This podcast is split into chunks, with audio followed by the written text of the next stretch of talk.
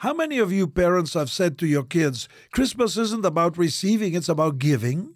It can be hard, though, when everything on TV and the internet says, ask for more, more, more. Even adults get into that mindset. Christmas is all about us. We want to have the perfect storybook Christmas where we make all of the cookies we love and do all of the events that we want to do. Christmas becomes about us doing what we want instead of remembering that Christ has always asked us to take up our crosses and follow Him.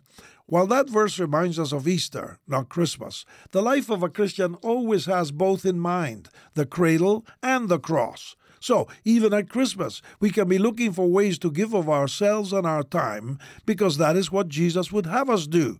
He did that himself, didn't he?